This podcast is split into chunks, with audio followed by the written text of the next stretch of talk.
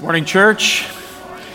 Let's pray and we'll jump in. Father God, thank you for this time together. And as we have lifted our voice together, uh, Father, we do bless you because you are worthy in every regard. And as we have sung, we can bless you when the fields are of plenty, and we can bless you when we're in the deepest of valleys. And so we have come today we ask you to minister to us through your word in ways that are personal and very profound. And uh, we just thank you that you are such a great God. We love you, Lord. We want you to hear that. In Jesus' name we pray. Amen. Open your Bibles, if you would, to the book of Hebrews, chapter 11, as we continue on in our series. We're in this series called Anchored. And uh, we kind of uh, come to chapter 11. And you may remember that uh, when we started our series about, uh, I don't know how many weeks ago that was, 10 weeks or so ago, 10 or 12. Uh, I started the series in Hebrews chapter 11, verses 1 through 3, to just give us a sort of true north for the series. And so let's read those first three verses. The sermon this morning is called Some Bring Their Best. And we're going to get to that when we get to the sort of the hall of faith here, which begins at uh, verse number 4. But uh, let's read verses 1 through 3. Follow along, if you would, as I read these and uh, hear the word of the Lord. Now, faith is the assurance of things hoped for, the conviction of things not seen. For by it the people of old received their commendation. By faith, we understand that the universe was created by the word of God, so that what is seen was not made out of things that are visible. We started our series, we gave a definition to faith. Faith is simply this faith is taking God at His word. Taking God at His word. And then there's a corollary to that, a second part to that. It's faith is taking God at His word and then rightly responding to that truth. So we take God at His word and then we respond accordingly in accordance with His word. And we get this sort of overarching sort of sense of what faith is. And then when we get to verse 4, the writer of Hebrews begins to unpack this sort of hall of fame of faith.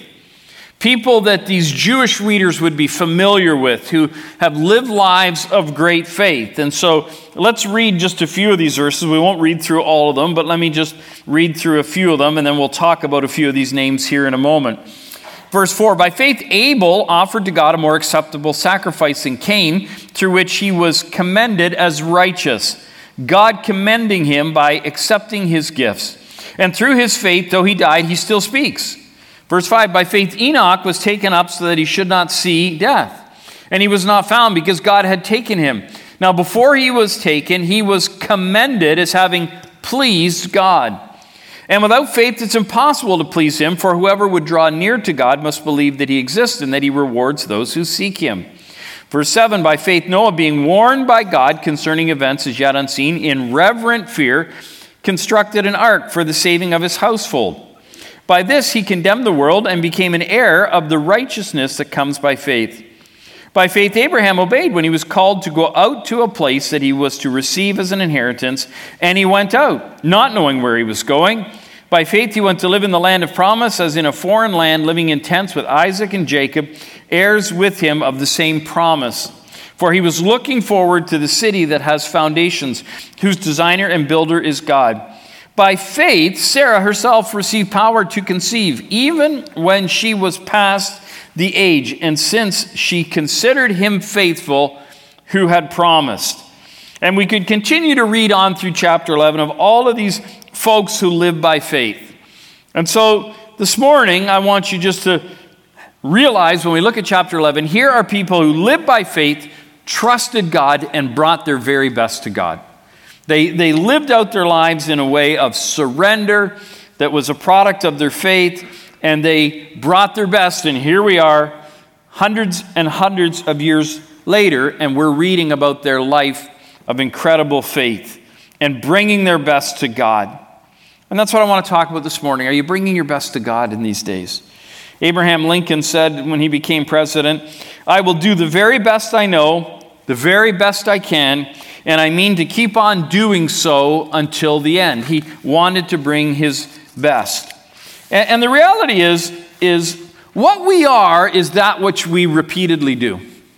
That which you do consistently and repeatedly do is who you are. And that's why Aristotle said that, that uh, our lives really, excellence in our life is a habit, not simply an act. It's that that we repeatedly do. My dad used to always say, it doesn't take much to be above average.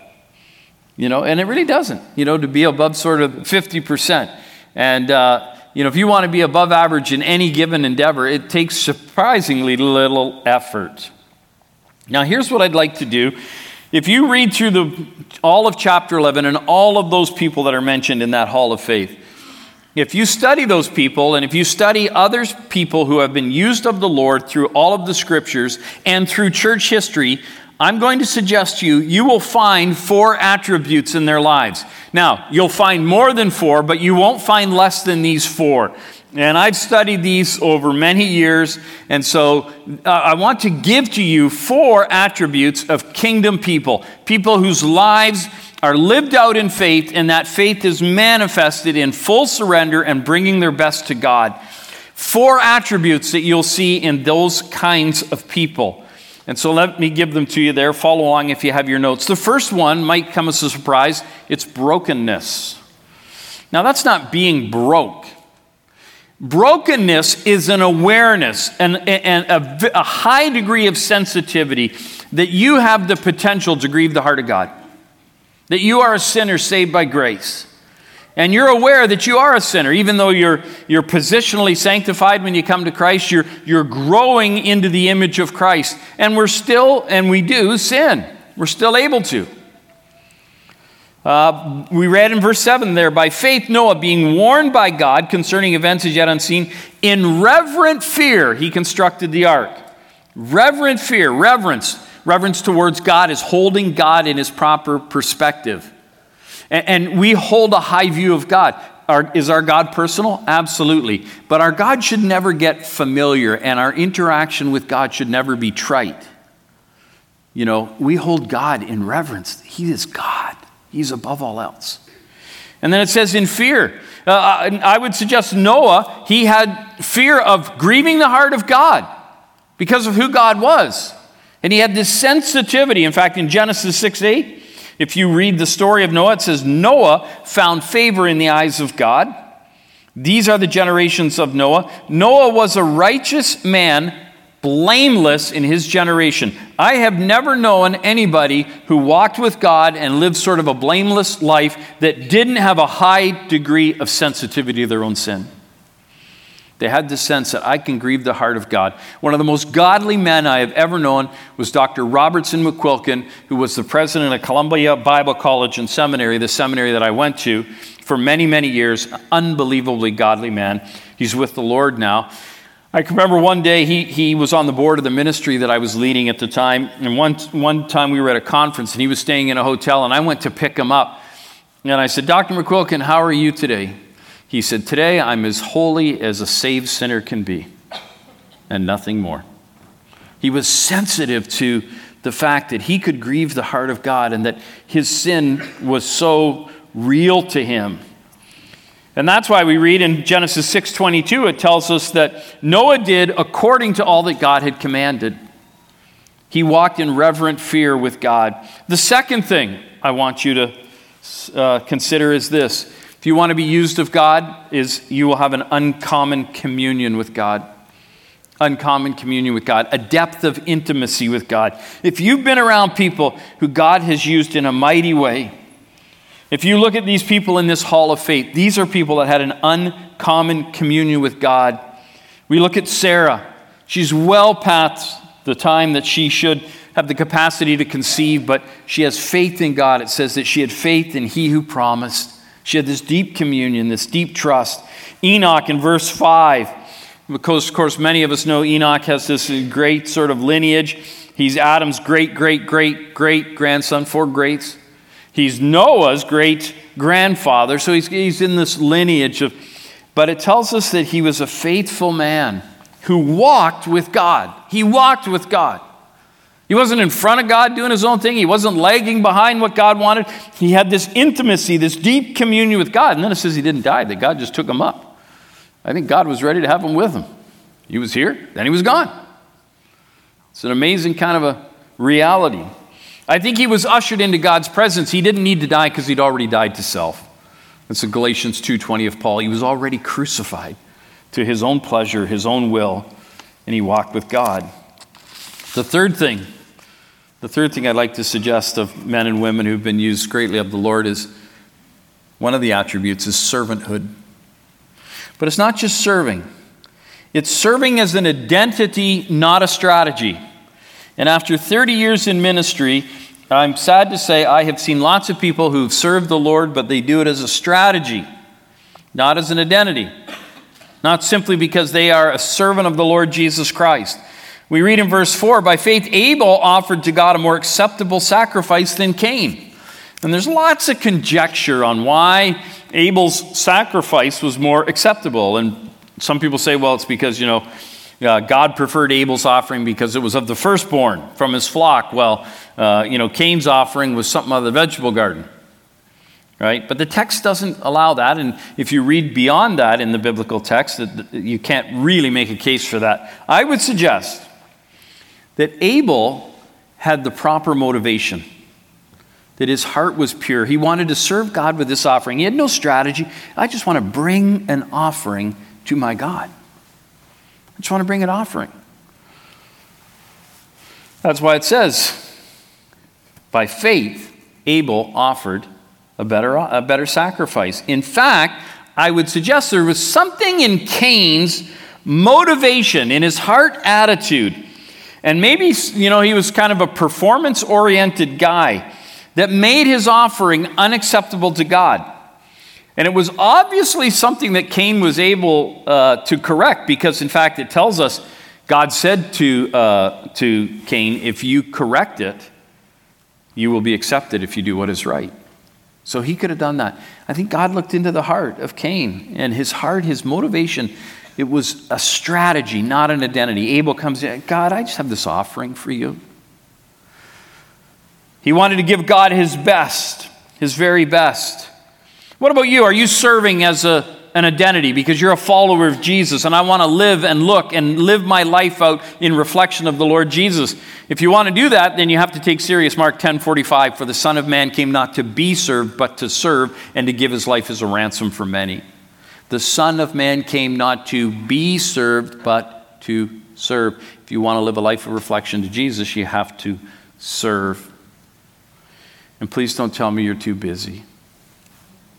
If you're too busy to serve the Lord on a consistent, regular, sacrificial basis, you have your life is out of kilter. And you got to take inventory quickly. The fourth attribute of people who are used of the Lord, who will find themselves in the hall of faith, is this.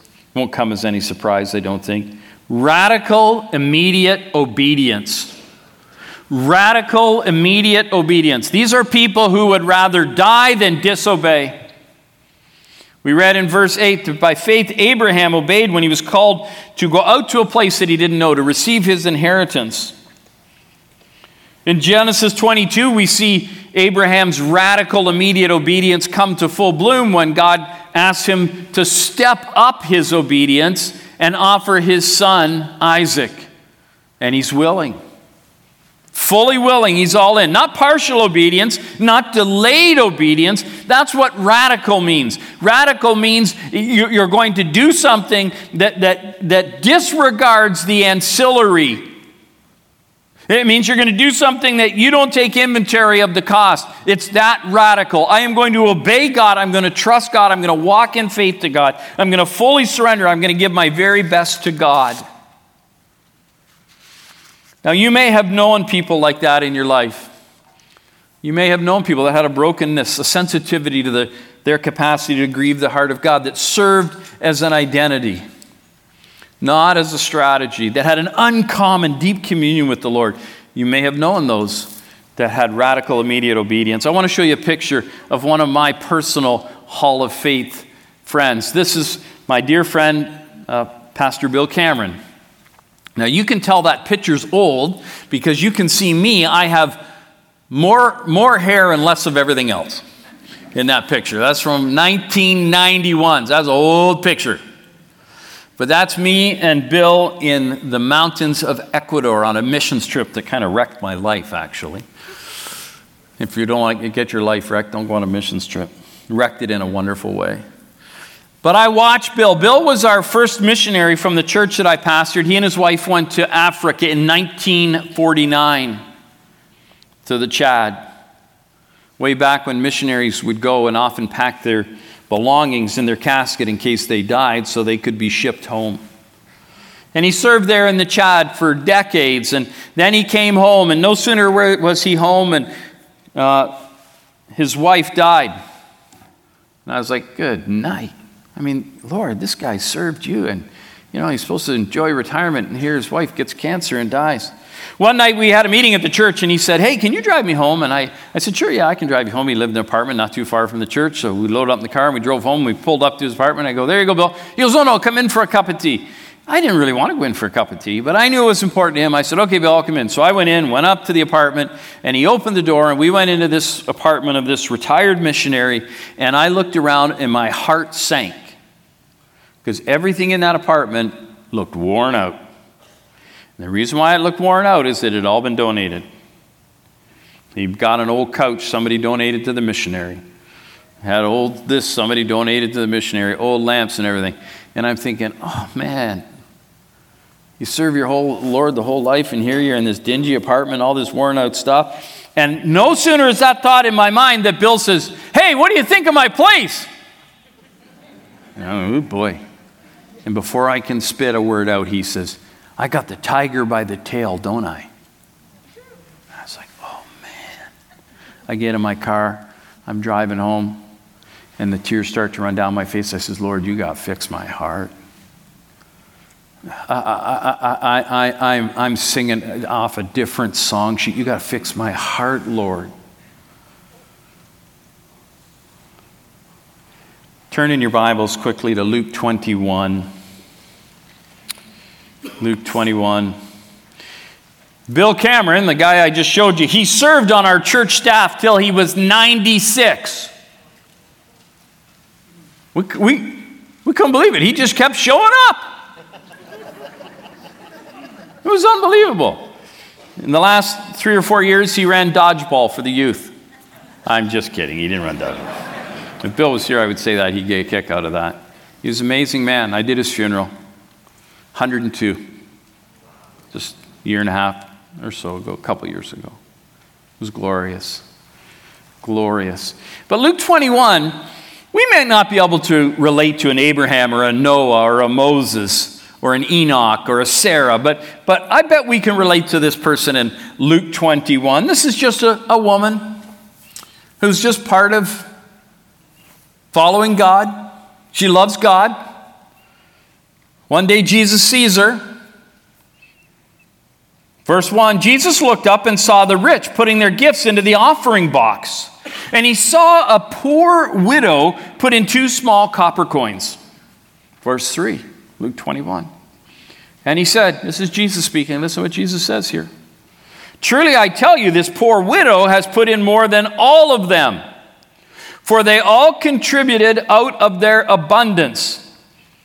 But she, out of her poverty, listen carefully, she, out of her poverty, put in all she had to live on. Now, there's a few key words in those verses. First of all, putting in. It's a present tense in the Greek, meaning that this is what people did continually and regularly into these offering boxes. She's a poor widow. The poverty of the widow is described in a Greek word. The word is only used once in the New Testament, and it's used in this verse. And the word literally means a woman who was in indescribable need. She, she's giving, and she's giving trusting in faith that God will replace that which she has given. She's giving out of her poverty. Jesus says, but out of her poverty. The other ones gave out of their abundance, out of her poverty. She gave, gave out of her lack. Two small copper coins. It was not lawful to offer into the offering anything less than two lepta, which are the smallest coins in the currency of the day. And so her gift monetarily was negligible, was next to nothing money wise. And yet Jesus said, This poor widow has put in more than all of the other people, all the rich people coming up throwing their money in. Why is that true? Why is Jesus' statement true? Because Jesus knows that when he, when he watched this woman and she put in those two coins, she not only put in the two coins, she cast in her heart I can give this to the Lord. I can trust, I'm going to give this to God. Out of her necessity, she gave. Jesus elevates this woman, listen carefully, not because her giving is the highest amount, but because what she gives to God is her highest priority. And that's why she supersedes the rest. It is an act of worship, friends. This is not an act of giving this woman has. It's an act of worship, and it's an act of worship fueled by her faith in God. And giving our time and talents and finances should always be viewed as an act of worship, done out of delight, not out of drudgery and not out of Christian duty, out of delight. She brought her best to the Lord Jesus. So, what does that mean to us this morning in the next few minutes we have? I, would like to ask you this morning to take a little bit of inventory of your own heart. Uh, would you be written up in a hall of faith like some of these folks? Uh, what's your level of commitment to the kingdom of God? And I'd like to suggest to you what level you may be at. And I've wrestled with this this week as I've prepared and thought about what I was going to say this morning. The first level I'd like to suggest is uh, maybe you're simply a kingdom consumer. If, if you're a kingdom consumer, that means that you're, you're not even on, on the radar yet. You, you know, you might show up to a service here at West Park and you take in a sermon and like the worship music, and maybe you throw a buck or two in the offering when you get a chance, but you're not serving. Your giving is just kind of haphazard when you have extra. And I'd encourage you to move from that today. To, to draw a line in the sand and say, I'm going to step over. I want to be a kingdom contributor, not a consumer. And that's the second level is a casual contributor. You give out of excess. You know, some people are that, right? I, I, yeah, I'm involved. I, you know, I give a little bit of money and, you know, I'll serve if I got some time. Uh, but, but I'm not going to I'm not to make time. I, am I'm, I'm, I'm going to give out of the excess. Some of you may remember that uh, a couple of months ago, uh, actually in September, I had a cast on my left foot because uh, I had surgery on my left foot to repair an injury that I got four years ago last week. Four years ago last week, I'm, I'm a gearhead. I like to fix things and work on machinery and engines and stuff. And I had a tractor in my shop, and it was a Saturday night, and I was working on this tractor. And one of the things I was doing was mounting a snow blade on it for the winter because it was first week of December. And so I'm mounting this snow blade, and the snow blade, five foot steel snow blade, but 350 pounds, fell on my foot. Yeah, that's what I said too. Ooh. Landed on my foot, my left foot. And boy, did that ever hurt. And I went in the house and I said to my wife Cheryl, oh man, I smashed my foot, and I took my shoe and sock off. Of course, my foot it looks really bad, and it hurts like the dickens. And so I said, Cheryl said, oh, you're gonna have to go to the hospital. I said, I'm not going to the hospital. It's Saturday night. Everybody's at the hospital on Saturday night. I'm not going. I'll make it through the night. Ibuprofen. I'm tough. Not really. By the morning, I was ready to go to the hospital. My foot was swollen. It was black and blue. It was a mess. Thankfully, it was a Sunday morning, but I didn't have to preach. I wasn't preaching that day. And so I went online and I looked at our Cambridge hospital at the emergency wait time, and it was hours long. So I decided I'm going to look at Brantford. So I looked up Brantford wait time. It was only one hour. So I said to Cheryl, I'm going to Brantford. So I bundled myself up and I head to Brantford. On my way to Brantford, it starts to have a freezing rainstorm. And on the radio, it says uh, there's a freezing rain warning. Everybody's supposed to stay at home and not go anywhere. And I'm thinking, oh boy, I probably shouldn't even be out. By the time I get to the Brantford Hospital, everything in Brantford is covered in ice. As I'm hobbling up to the hospital, a car and truck smash into each other right in front of the hospital on the ice. I mean, it's treacherous. I get in there. The good thing is, there's nobody in there because nobody's dumb like me to come out. So I go in there and I'm sitting there waiting. And I don't have to wait very long. While I'm sitting there, I have a coat on, winter coat, and I reach in my pocket and I pull out a $100 bill. Now, where that came from was earlier in the week, I was in a restaurant and I was meeting with a guy, and another man came along, and, and I knew him, and he said, Hey, how are you? And I said, Fine. He says, Here. And he put his hand in my pocket, and he says, Check that later, and off he went. I totally forgot about it till I'm sitting in the emerge, and I reach in, and I go, Look, I gave me $100. Now, three months before that, I had quit my senior pastor job and stepped out in faith. I didn't know where I was going to earn an income. And so I was sort of trusting God. Anyways, I think, oh, $100, stick it back in my pocket. I get my foot fixed, it's broken, I get it cast and everything, and I leave, and I head home, but it's so icy out, it, the driving is so treacherous. I called my wife I said, I'm going to stop here and have breakfast and just, you know, try and wait it out for an hour or two till at least they get some salt down. So I go into this little diner, hobble in, of course, there's nobody in the diner because nobody's out on the road, so everybody's standing around. And this gal comes to wait on me, and she's a very sort of eclectic person. She's got all these tats, she's got holes where God didn't drill them, she's got piercings and everything. And she comes up, but she is so engaging. She's just, and we kind of hit it off. And of course, she's got nobody else to wait on, so we're talking. And I'm, you know, and we're talking. And, uh, and then she, she comes back, and I said to her, Hey, let's, I want to ask you something. She goes, Yeah. I said, What's the dream? She goes, What do you mean? I said, What's the dream? She sort of looks at me, stares at me. And I said, like, you are such an engaging person. You're just vibrant personality and you're full of life. And, and I hope this doesn't sound dismissive, but there's got to be more for you than working in this little diner. Like, I, I, I know you're here, and but like, you just seem to me like, like God has put into you something. And she goes, He has, hold on. And she goes way in the back and she comes out with her phone. She says, I'm an artist. And she starts scrolling through these pictures of musical instruments that she had painted, and they were unbelievable. I said, That is so cool. I said, Is that the? She goes, I think it is. But she said, I'm a single mom. And she said, I, I don't know how to do it. She said, I'm trying to get a website up.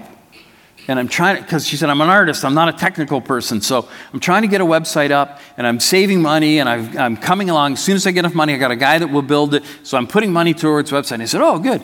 And so off she goes. And I'm sitting there saying, Lord, man, help her get, build the website. And God says to me, You got a $100 in your pocket.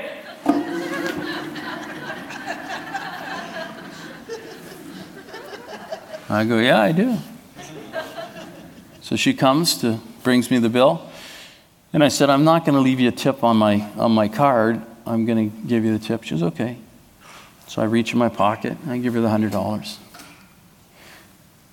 And she wells up, her eyes fill up. She's on the verge of crying. And she says, I can't believe you're doing this. And I said, Neither can I.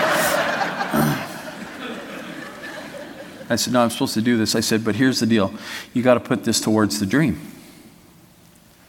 She says, I'll do it. I'll do it. Off she goes. I hobble out to my car, work, make my way home. Two weeks later, I got to go back to get my foot checked. They said, You got to come back, have your foot relooked at in two weeks, make sure. So I go back. On the way home, I thought, I should stop in that little diner. I go in the little diner again. I pull in the parking lot of the little diner. I live out in the country, so I have a mailbox, you know, at the end of my driveway. So when I left my house that morning, I reached my mailbox and there was some mail. I threw it on the front seat of my car. And I pull into the little diner, and before I get out, I look down. I'm thinking, here's all this mail. I look over at the mail, and there's an envelope, handwritten, with my name on it, that came in the mail. I'm thinking, that's kind of weird, because at first I don't get much mail anyway. So I open it, and here's somebody, now it's a week before Christmas, somebody has written me a check for $100. I go, oh, that's really interesting. I go in, I'm sitting there, I'm looking down on my phone, and a girl walks up and she would like coffee, and I said, Yeah, and pours a cup, puts it down, and I look up, and it's my girl. And she goes, It's you. And I go, Yeah, it's me. She goes, Oh, I, I can't believe you gave me that money. I haven't forgot about it. And I said, Oh. And she, I said, How's it coming? She goes, Oh, I'm getting closer. I'm getting closer. She goes, A little, I'm almost there. And she goes back in the back, and I'm sitting there. And God says to me, You got another hundred dollars. and so she comes to collect the bill, and I give her a hundred dollar tip. She says, You can't do this again. I said, Yeah, I can. Okay, full disclosure, you ready? I get in my car, I'm driving home, and I'm like, Oh, gave away 200 bucks. And God says, No, no, no, no, no. That is excess. You made no sacrifice in that, Steve. And you should know better this far along in the Christian journey. See, that's what, the, that's what we've just read here about this woman. Jesus says, you know, everybody gave out of their abundance, but she gave out of her poverty. God said to me, You gave out of your abundance. Come on, man. The Lord taught me a couple of things that day. The first thing He taught me was don't eat in Brantford, it costs you all kinds of money. No, just kidding the Lord reminded me, you know, and, and you know, and, and just when God wants, the reason why I told you that lengthy story is this: when God wants to teach you something, He will orchestrate it. I break my foot. I go to the Brantford Hospital. There's an ice storm. I stop at that diner and I meet that girl. And I happen to have a hundred bucks in my pocket twice that I had no business of my own doing to have that. God will go to great lengths to teach you. Amen? Are you listening? We must be listening. And I'm going to tell you this I have never, ever, ever, ever regretted anything I've given to the Lord. Not for a second. Not for a second. If you have excess, you know what that means? Listen carefully. Some of you here this morning are under immense financial pressure. I get it. But if you have excess, that's because God is giving stuff to you to be given through you, not to you. Amen? I told this same story in the first service. I'm standing right over here. Service is over. People are going out. Lady came to talk to me. I'm talking to this lady. Man walks up. Good morning. I said, Good morning. He sticks his hand in my pocket. He goes, See ya. Walks away. I reach in my pocket. What do you think I got? I got a $100 bill again. And so I joyfully took it out to those nice ladies at the Welcome Center and said, Put this in the seeds offering. It's excess. It's excess. The man who put it in my pocket, he gets credit. I don't. Before this service, a lady came up to me and said, I'm supposed to give this to you. And she gave me a bunch of bills folded together. And I said, No, you don't. And I said, I'm going to give this away. You know that? She goes, Yeah, I know. It's going in the seats as well because it's excess. And she'll get credit, not me. She'll get credit. Maybe you are a consistent contributor. This is 2 Corinthians 8. And this is when you begin to respond to your passions. You begin to respond to your gifting. And, and when you do that and, and, you live that kingdom life, and, I said in the first service, and I, I saw it again after first service, that's what you experience when you go to that kid's check in area. All the people working in there, they're like on triple espresso. They're like, wow! It's like, I want to go in there. I don't want to come and listen to me. I want to go in there. They're, they're, they're excited. They're serving God out of delight, not out of duty. They're experiencing the pleasure of God. They're consistently serving. It's glorious. But the final level I want you to consider this morning is my bring my best legacy contributor to the kingdom of God. Where you say, I'm going to bring my best. I'm going to bring my best. That's our widow. Jesus said, Gave more than everybody. She brought her best. She brought her best and beyond, actually. My friend Bill Cameron. Can we stick Bill back up, tech folks? Can you find Bill there again? There's my friend Bill. I told you a few weeks ago that we had a, we had a uh, child in Atlanta. When we lived in Atlanta, we were serving the Lord there. We were supported missionaries, and I was uh, leading a, a, mission organization. And uh, we had a baby my son Landon, and he had all these problems, and we got $11,000 hospital bill. 11,000 bucks. I was making $32,500 a year, so that was one third of a year's income. And I'm looking at this bill and I'm like, good, how are we going to pay that bill? This is crazy. We considered giving the baby back, actually. A couple weeks later, mail comes. Throw it down on the kitchen counter, looking through. There's an envelope there, hand addressed. Stephen Cheryl Adams. I open it up, take it out. There's a check in there, handwritten. On the front is a post it note. And it says this I hope this helps. Grandpa Bill. Grandpa Bill. And it's a check from a retired missionary living in a dingy apartment with donated junk for Jesus that he thinks he's got the tiger by the tail, and it's a check for 1,000 US dollars, which cost him 1,600 bucks because the Canadian dollar was at like 60 cents. This is a retired missionary with nothing as far as the world's possessions go, living on government pension, and he brings his best. I'm like, oh man, can hardly take this money. Stradivarius made the greatest violins in the world. Nobody ever deb- debates who made the greatest violins in the world. People debate who makes the best car, who makes the best computer, who makes the best phone. Nobody ever debates it. You know why? Because Stradivarius said during his life, he said, Other men will make violins, but no one will make a better one. I'm going to bring my best. So let me ask you this Are you living a life? This is what I want you to think about as we close this morning. Are you living an earthly life that means your life will outlive you? Because the way you do that is you live a life of relentless faith, like Enoch and Noah and Moses and Sarah, and on and on it goes. And you say, I'm going to be a kingdom contributor. Whatever I have, I'm going to give it to God, and He will multiply it. You know, whatever you keep, you know the, you know the miracle of the boy with the loaves and fishes?